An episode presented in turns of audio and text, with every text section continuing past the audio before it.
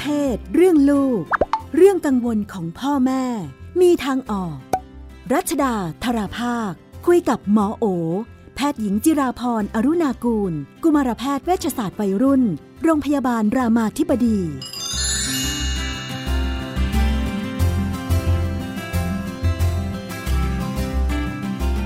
ในช่วงเรื่องเพศเรื่องลูกนะคะ อยู่กับคุณหมอโอนะคะ สวัสดีค่ะ สวัสดีค่ะค่ะพี่นุ่น มีโอกาสนะล่าสุดมีโอกาสได้ไปร่วมกิจกรรมจำพวกปฐมนิเทศรับน้องมาเนอะค่ะแล้วก็เอ๊ะนั่งดูไปก็มีความไม่แน่ใจ คือเวลามีกิจกรรมแบบเด็กมันอยู่รวมกันเยอะๆหรือแม้แต่ผู้ใหญ่ก็ตามนะเราก็มักจะเจอว่า มันจะต้องมี ละลายพฤติกรรมเนาะจะต้องมี ice breaking อะไรอย่างนี้ใช่ไหมคะค่ะอ่าซึ่งก็จะเป็นการส่วนใหญ่เป็นการเล่นเล่นเกม พอเรานั่งดูแล้วก็เออเนาะมันเล่นเกมมันถูกเนื้อต้องตัวโดนกันเยอะอะไรอย่างนี้เนาะอืมเออค่ะเด็กผู้หญิงเด็กผู้ชายอะไรอย่างเงี้ยค่ะมันมีข้อควรระวังไหม มันมีข้อดีไม่ดีอะไร เรามองไปแล้วก็เออเด็กทุกคนก็ดูสนุกเนาะค่ะก็พยายามจะสังเกตว่ามีใครไม่โอเคไหมอะไรอย่างนี้ค่ะ มันก็อาจจะมีคนที่ไม่โอเค แต่ว่าด้วยความที่มันเป็นแบบ เด็กเป็นร้อยเป็นอะไรอย่างเด็กเงี้ยเป็นร้อยพวกค่ะมากลากไปก็อาจจะรู้สึกหยวนหยวนๆในใจอะไรแบบนี้เนาะแต่ว่าจริง ๆ มันเป็นพอยที่เราควรแบบกลับมามองดีๆ เลยค่ะ ประเด็นคือเราต้องกลับมาตั้งคำถามว่า เอ๊ะการทำกิจกรรมตรงเนี้ยเราต้องการอะไร ต้องการความสนุกเนาะความสนุกตรงนั้นเนี่ยมัน มันละเมิดสิทธิส่วนบุคคลใครหรือเปล่า อันนี้ต้องระวังเหมือนกัน แล้วแล้วถ้าใครที่ทำกิจกรรมเหล่านี้แล้วส่งแมสเซจเหล่านี้ถึงเด็ก ๆ ได้เนี่ย มันจะดีมากเลยนะคะ เพราะว่ามันจะทำให้เราเห็นว่า อ๋อ นี่คือสิ่งที่เราต้องคิดเลยเนาะ เวลาที่เราจะแตะเนื้อต้องตัวใครเนี่ยคือสิ่งที่เราต้องคิดเลยว่า นี่คือสิทธิส่วนบุคคลเขาไม่ได้อยากจะเข้าไปโดนตัวเมื่อไหร่ก็ได้กอดเมื่อไหร่ก็ได้อะไรเงี้ย มันมันเป็นสิ่งที่เราควรจะเคารพว่าเขาโอเคหรือเปล่า ทีนี้อยู่ดีๆเนี่ยเด็กก็เข้ามาอยู่ในระบบที่แบบ ฉันไม่สนหรอกว่าเธอจะโอเคหรือไม่โอเค แต่เธอก็ต้องทำถึงแม้ว่าเธอจะไม่อยากทำเนี่ยมันส่งแมสเซจบางอย่างเหมือนกัน มันก็ทำให้เด็กก็มองเรื่องสิทธิส่วนบุคคลน้อยลง มันมองเรื่องการละเมิดที่ทำได้ง่ายขึ้น ก็ใครๆก็ทำกันนะหรือเออก็ถูกสั่งก็ต้องทำอะไรเงี้ยเพราะฉะนั้นบางทีมันเป็นจุดที่ก็อยากชวนคิดเลยแหละ ว่าคำอันที่หนึ่งคือเราต้องการความสนุก อันที่สองคือเราต้องชั่งระหว่างการที่มันละเมิดความรู้สึกเป็นส่วนตัวนะหรือสิทธิส่วนบุคคลของแต่ละคนไหม มันมีความสนุกรูปแบบอื่นไหม ที่มันไม่ต้องทำให้เกิดความรู้สึกกระอักกระอ่วนใจ ความรู้สึกอึดอัดใจ ซึ่งเอาจริง ๆ แล้วสำหรับคนทำกิจกรรมเนี่ย ถ้าทำอะไรแล้วมันต้องบวกความอึดอัดใจครับข้องใจวัตถุประสงค์ที่เราได้มันไม่ได้ไม่ได้ดีนะ เพราะมันเรียนไปด้วยความอึดอัดเรียนไปด้วยความแบบ ไม่สนุกเรียนไปด้วยการต้องแบบตัดใจเอาวะอะไรเงี้ยมันไม่ได้ทำงานกับคนแล้วมันทำให้เกิดการเปิดใจเพราะฉะนั้นต้องกลับมาทบทวนว่าสิ่งที่เราทำโอเคไหม กับอีกแบบหนึ่งนะคะ ถ้าเราคิดว่ากิจกรรมนี้มันมีทั้งคนโอเคและไม่โอเค เราต้องเลือก choice หรือเราต้องเราต้องให้ choice ว่าสำหรับคนที่อาจจะรู้สึกไม่โอเคอะให้เล่นแบบนี้ได้อะคนที่โอเคอาจจะกอด กอดคอ สมมตินะเอามาอบไหล่อบคอได้ ใครที่รู้สึกไม่โอเค ให้จับมือเฉยๆได้นะครับ หรืออาจจะไม่โอเค ถ้าไม่โอเคเลยให้ยืนใกล้ๆกันพออะไรอย่างเงี้ยคือมันควรจะมีช้อยมีทางให้เลือกเขาหน่อย ใช่ค่ะเพราะว่ามันสอนหลาย ๆ อย่างมากอะถ้าเราทำกิจกรรมแบบนี้ได้ มันสอนว่าเราเลสเ c t คนอื่น มันสอนว่าเราเคารพสิทธิและความต้องการส่วนบุคคลงั้นก็อยากให้อยากให้คนที่คิดกิจกรรมเนี่ย มองแง่แง่มุมแบบนี้นะคะ เพราะว่าจริงๆ มันเป็นการเรียนรู้ที่สำคัญมากของเด็กค่ะ ส่วนมากเอ่อกิจกรรมลักษณะนี้นอกจากให้สนิทสนมกันแล้วเนี่ยก็จะเป็นเรื่องการสร้างความสามัคคีอะไรต่ออะไรๆเนาะใช่อ่าเวลาความสนิทสนมเนี่ยมันไม่ได้เกิดจากการแตะเนื้อต้องตัวคำว่าความสนิทสนมเนี่ยหลายครั้งมันมาจากกิจกรรมที่เราแชร์บางอย่างด้วยกันมันจะเป็นแชร์ความรู้สึก แชร์ความคิดเนาะมันไม่ได้แปลว่า เอาอยู่ดีๆ มีคนมากอดเราเราไม่ได้สนิทกับคนนั้นนะ มันเป็นความเข้าใจไปเองว่า ใกล้ชิดกันสนิทสนมกันความสนิทสนมบางทีมันมันเกิดการผ่านการแชร์มีสิ่งความที่บัเป็งนคับข้างในจริงๆเป็นความบังคับประมาณหนึ่งใช่นะเป็แบบนเนี้บัยงคับกันไม่สั่งว่ากอดกันเดี๋ยวนึกนี้เออะอไรอนึย่ากงเงี้ภายพง่ายๆว่าอยู่ดีๆมี มีคนสั่งให้ผู้ชายคนหนึ่งเดินเข้ามากอดเราเราจะสนิทกับผู้ชายคนนั้นเหรอมันมันไม่สนิทคือมันไม่ได้คือ คือมันมันสนิทด้วยบรรยากาศ แต่ว่ามันไม่ได้สนิทจากการแตะเนื้อต้องตัว แล้วก็จริง ๆ อยากให้น้องๆที่ทำค่ายเนี่ยมองหาช้อยส์ว่า เฮ้ยจริงๆอะ่ะมันมีการสร้างความสนิทในรูปแบบอื่น ๆ การที่เขามีพื้นที่ปลอดภัยที่เขาจะเล่าบางอย่างที่เป็นเรื่องส่วนตัวอย่างเงี้ย แล้วเราสึกว่าเฮ้ยเรา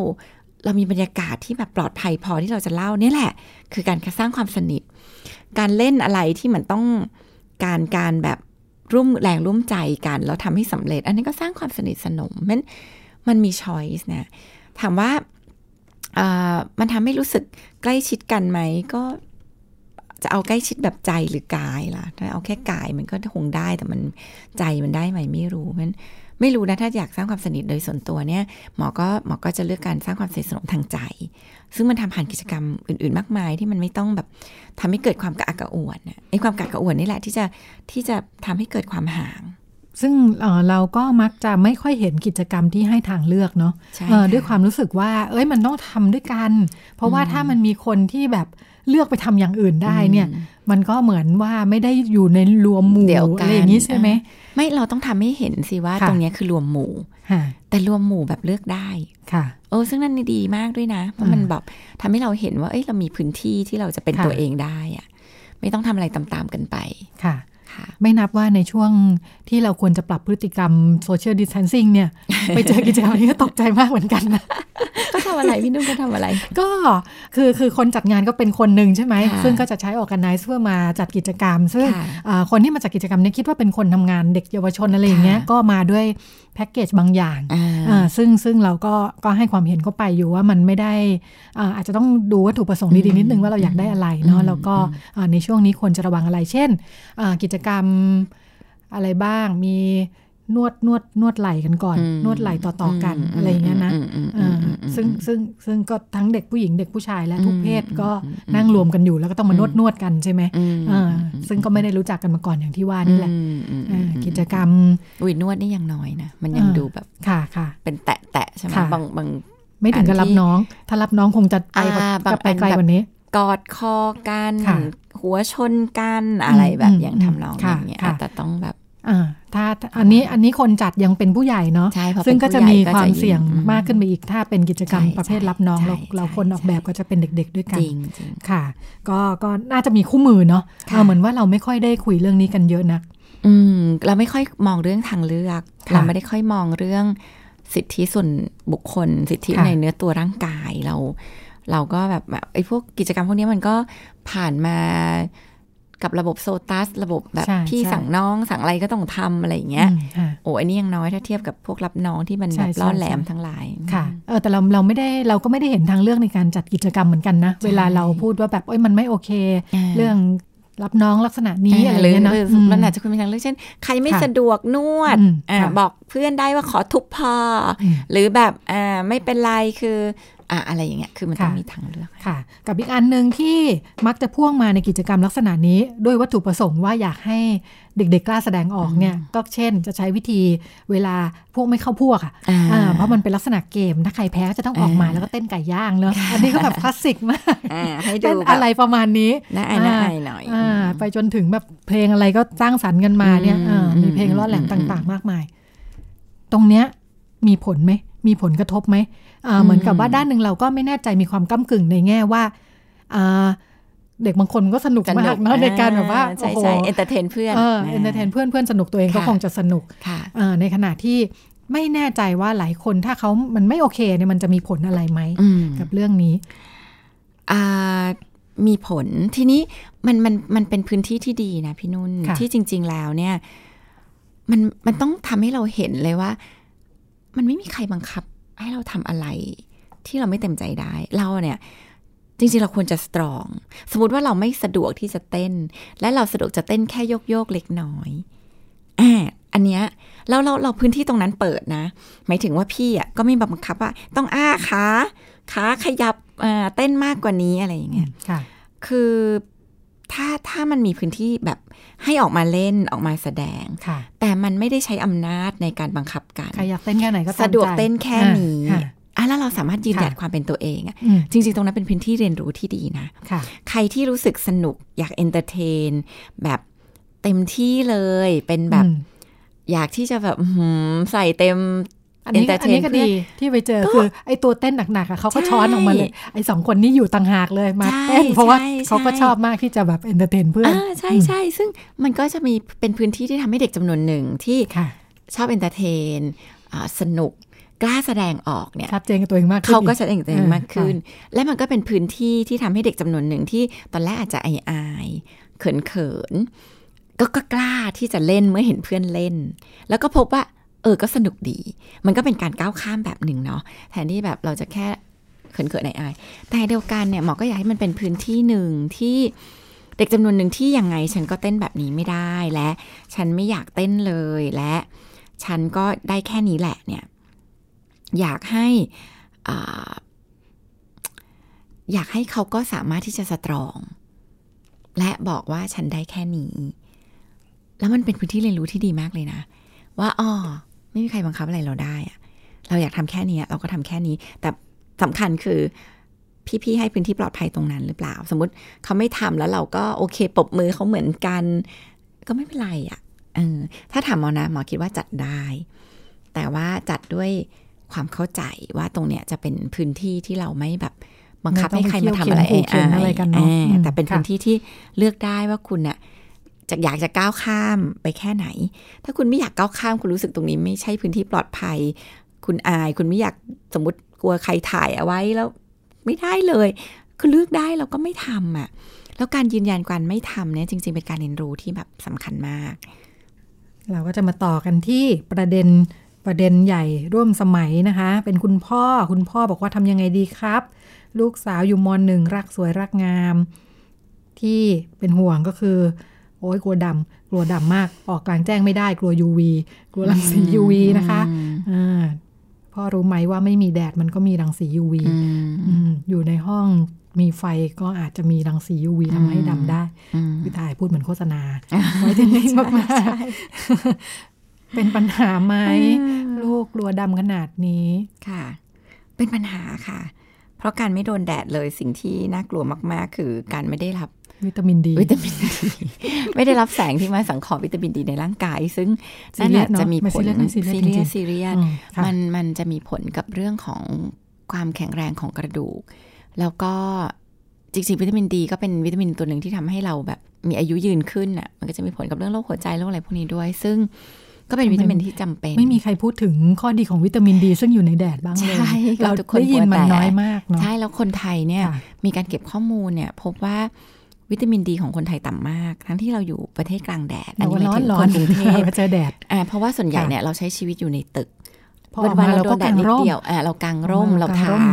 ซันบล็อกคือคือเราแทบมีงานวิจัยพบว่าห้าสิบหกสิบหกสิบเจ็ดสิบอะที่เขาเจาะเลือดของคนปกติเนี่ยมันต่ำเพราะฉะนั้นเนี่ยก็จริงๆก็เป็นวิตามินที่สำคัญ บางคนเดี๋ยวอาจจะขาวแต่อายุไม่ยืนนะจ๊ะหรืออาจจะขาวต้องกระดูกแบบหักง่ายนอนแบบงั้นไม่ค่อยคุ้มกับความขาวเท่าไหร่ไม่ใช่แค่ผู้หญิงเนาะผู้ชายเดี๋ยวนี้เขากางร่มกันนะ ใช่ใช่ก็ก็มันก็จะแบบไม่ใช่แค่ดำไงมันจะมีเรื่องฝ้าเรื่องอะไรคือเดี๋ยวนี้เทรนด์ก็คือหน้าต้องใสไร้จุดด่างดำอะไรอย่างเงี้ยกระแสโอป้าเยอะเหมือนกันใช่เพราะฉะนั้นมันก็เลยทำให้คนก็กลัวแดดเยอะขึ้น แต่อันนี้ก็คือเป็นสิ่งที่ เราต้องเข้าใจว่ามันเป็นเรื่องของการรับรู้สื่อด้วยเนาะคือประเทศไทยเนี่ยนั่งนั่งดูทีวีไปเนี่ยทุกหนึ่งถึงสองโฆษณาก็มาละ ก็จะมีสื่อที่เกี่ยวกับเรื่องของผิวพรรณความสวย ผมสวยผอม อะไรอย่างเงี้ยอยู่มันหนักขึ้นไหมเรื่องเรื่องไวท์เทนนิ่งสมัยยุค ยุคโมโอมันมันมันหนักขึ้นคือไม่ตอนนี้ประเด็นคือมันมันมีช่องทางในการโฆษณาสิ่งเหล่านี้มากขึ้น แต่ก่อนเราก็จะดูผ่านโฆษณาทีวี เดี๋ยวนี้เข้า YouTube อะไรสักอย่างก็จะเจอโฆษณาขั้นก่อนหน้าละ ดูดูไปอะมีโฆษณาโผล่ขึ้นมาอีกละ มีโฆษณาตามเด็กที่ไปดูดาราเป็นแฟนคลับ FC IG อะไรเงี้ย สิ่งเหล่านี้ก็ถูกโฆษณาอยู่ตลอดเวลา ว่าใช้อะไรขาวใช้อะไรหุ่นดี อะไรเงี้ยสิ่งเหล่านี้มันก็เลยหล่อหลอมว่าเนี่ยคือสิ่งที่เป็นมาตรฐานสังคม สวยขาว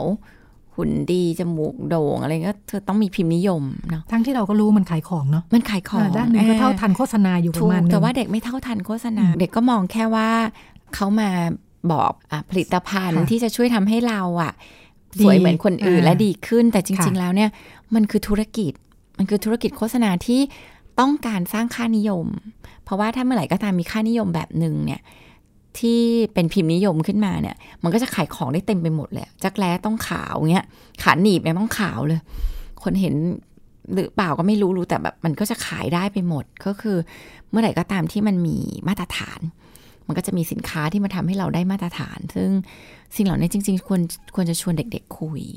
ว่าคนที่ได้ประโยชน์จากการโฆษณาอันนี้คือใคร มันเป็นความจริงไหมกับ แมสเซจที่เขาส่งมา เช่นแค่ขาวก็ได้ทุกสิ่งอะไรอย่างเงี้ยอ่าตั้งแต่แบบแค่ขาวก็ชนะทุกสิ่งเนี่ยเออมันควรจะชวนคุยกับลูกอะว่าคำพูดอย่างเงี้ยจริงไหม มันสร้างค่านิยมอะไร มันกำลังบอก message อะไร แล้ว message ตรงเนี้ยดีหรือไม่ดี มันสร้างค่านิยมแบบไหน แล้วใครที่ได้ประโยชน์จากการสร้าง message เหล่านั้น ใครเสียประโยชน์ ใครได้ประโยชน์ คือเขาต้องมองลึกลงมาถึง ถึงขั้นแบบวิเคราะห์สื่อได้อะ เนาะว่ามันประกอบสร้างโดยใครใครได้ประโยชน์ ส่ง message อะไร มันมี message ที่ hidden ไปกว่า บางทีแค่พูดออกมาเฉยๆ หรือบางสื่อเนี่ยทำออกมาเหมือนจะแบบดูดีแต่จริงๆมันขายบางอย่างอยู่ในนั้นตลอดเวลา สิ่งเหล่านี้ต้องชวนลูกคุย เด็กอายุเท่าไหร่ที่เราคุยได้ขนาดนี้ อุ้ยจริงๆเล็กๆเนี่ยหกเจ็ดขวบเนี่ยคุยได้ อุ้ยลูกเนี่ยมาขอแบบเขาเรียกอะไรนะเล่นแล้วเขาเล่นเกมใช่ไหมคะเขาก็เริ่มมาขอ ซื้อไอเทมอะเจ็ดขวบเองนะ แต่แบบเนี่ยมีมีลูกพี่ลูกน้องมีเพื่อนบ้านมีอะไร ที่เขาเล่นแล้วเขาก็มีการซื้อไอเทม แต่จริงมันก็ไม่ได้แพงเพียงแต่ว่า อย่างเงี้ยเราก็ชวนเขาคุย ว่าใครได้ประโยชน์จากการทำสิ่งนี้เเขาสร้างแล้วมันก็จะแบบสร้างเกมให้มันแบบต้องมีอันเนี้ยอ่าแล้วเราก็ถามเขาใครได้ประโยชน์ แล้วนึกภาพสิว่าเด็กคนหนึ่งมาขอแม่เนี่ย มันจะมีเด็กอีกจำนวนเป็นสิบล้านคนเลย มาขอซื้อมันภายในเวลาหนึ่งนาทีเนี่ยจะมีคนได้ประโยชน์คือได้เงินไปเฉยๆร้อยล้านบาท แล้วเรากำลังเป็นคนที่เป็นเหยื่อในนั้นนะลูกหนูว่ามันโอเคไหม แล้วถ้าซื้ออันนี้แล้วมันต้องซื้ออะไรอีก แล้วมันก็จะมีอีก อ่ามันก็จะมีอะไรมาทำให้เราสึกว่า ต้องเพิ่มอะ ต้องเสียเงินนะ มันถึงจะได้อะไรที่ดีกว่านะ อะไรเงี้ยมันจะเกิดขึ้นตลอดเวลาเลย หนูจะต้องซื้อไปเรื่อยๆ แล้วคนที่ได้ประโยชน์ที่สุดคือใครตอนนี้ ก็ชวนเขาดูว่าตลาดหุ้นเนี่ย บริษัทเกมได้แบบ การซื้อขายสูงมากอะไรเงี้ยก็ชวนคุยแหละทำให้เขาอย่างน้อยเขาก็เท่าทันน่ะ ไม่ได้แปลว่าเขาจะตัดสินใจถูกต้องหรือได้ตลอดเวลาคือความอยากของเด็กมันก็เป็นความอยากเนาะแต่อย่างน้อยคือเราทำให้เขาแบบมองให้ออกว่า เขาจะเลือกได้ว่าเขาจะเป็นเหยื่อไม่เป็นเหยื่อ เขาจะอยากซื้อจริงๆไหมก็คือหลังจากที่เขามีข้อมูลแล้วเขายังอยากได้อยู่ดีแหละ อะไรมันก็เป็นการตัดสินใจที่อย่างน้อยเขาก็มีข้อมูลเพิ่มขึ้น แต่ว่าอันนี้ก็ต้องก็ต้องสอนจริงๆ สอนได้เลยค่ะหกเจ็ดขวบ ชวนคิดเพียงแต่ว่าจะลึกซึ้งแค่ไหนอ่าเราก็แล้วแต่เด็กด้วย แล้วก็แล้วแต่ว่าเขาเขาเข้าใจอะไรมากน้อยแค่ไหน แต่อย่างน้อยคือ คือชวนเขาวิเคราะห์ว่าเออมันสร้างมาอย่างไง มันทำให้เกิดทัศนคติอะไร แล้วพอเกิดทัศนคติแบบนี้ใครได้ประโยชน์ พวกนี้ไม่สำคัญแบบว่า คลั่งขาวเป็นกระแสกันขนาดนี้ดำอยู่ยากเลยเนาะใช่ อยู่ยากลูกสาวเนี่ยอยู่ยากเลย ตัวดำแล้วก็แบบชอบบ่นก็จะชอบมาบน่นมามีไม่อยากตัวดำเลยอะเราก็ชวนคุยอะคำว่าตัวดำเนี่ยมันมันหมายถึงอะไรอ่าเพราะจริงมันมีอะมันก็แปลว่าไม่สวยอ่าเขาก็จะคิดแบบเด็ก ๆ เนาะดำแปลว่าไม่สวยอ่าเราก็ชวนเขาคุยว่าจริงหรือเปล่า ที่หนูว่าดำแปลว่าไม่สวย เราก็เปิดให้เขาดูนางงามจักรวาลที่แบบผิวสีอย่างเงี้ย เนี่ยลูกคนนี้ได้ตำแหน่งที่สวยที่สุดเลย ในปีนั้น พยายามชักชวนชี้ชวนไม่เห็นนะว่าเออจริง ๆคำว่าสวยอะ่ะมันไม่ได้ขึ้นกับผิวนะบางทีมันขึ้นอยู่กับหลายอย่างขึ้นกับบุคลิกขึ้นกับหน้าตาขึ้นกับจิตใจที่สำคัญคือสวยเนี่ยมันแล้วแต่ใครจะมอง ก็สอนให้เขาเห็นว่าเวลาไปไปเราไปเที่ยวเราก็จะเห็นฝรั่งอาบแดด เราก็จะชวนเขาคิดอะ มันเป็นได้รู้ไหมทำไมฝรั่งอาบแดดทำไมคนไทยกลัวแดดเพราะฝรั่งเขารู้สึกว่าผิวเขาคล้ำเนี่ยสวยเขาก็พูดขึ้นมานะว่าเขาจำได้ว่า เวลาที่เขาไปเมืองนอกตอนเด็กๆ เขาเจอญาติเจออะไรเขาจะแบบ her skin is look beautiful คือดำอย่างเขาอะคือสวย เวลาไปอยู่เมืองนอก อืม แต่ว่าเราก็ชวนเขาบอกว่าเออเพราะว่า เพราะว่า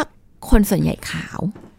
คนแตกต่างก็ มันมีความหมายบางอย่างลูกมันแปลว่า เขารวยพอที่จะแบบบินมาตักอาบแดดที่ประเทศที่แบบไกลๆอะมันก็จะบอกถึงว่าเป็นคนดูมีฐานะอ่าคุณแบบร่ำรวยคุณถึงได้แบบมีผิวอย่างนี้เขาก็เลยฮิตผิวแบบนี้กัน โดยที่คนไทยเองเนี่ยก็เหมือนกัน แต่ก่อนคนไทยก็เป็นคนผิวคล้ำนี่แหละ พอมีคนจีนมา ก็จะรู้สึกว่าคนจีนเนี่ยเป็นคนที่ร่ำรวย ก็จะรู้สึกว่าผิวขาวแสดงถึงความแบบ ร่ำรวยสวยร่ำรวย ความเป็นผู้ดีอะไรอย่างเงี้ค่ะยแต่จริง ๆ แล้วมันเป็นอย่างนั้นไหมลูกเราก็ตั้งคำถามกับเขาว่าหนูคิดว่ามันแทนอย่างนั้นไหมเออก็ให้เขาเห็นว่า เออมันไม่ใช่ มันไม่ได้เป็นจริงอะแล้วก็มันก็มีคนที่แบบ ก็โชคดีเขาก็ไปงานแต่งงานงานหนึ่งแล้วเจะเบาก็พูดขึ้นมาบอกว่า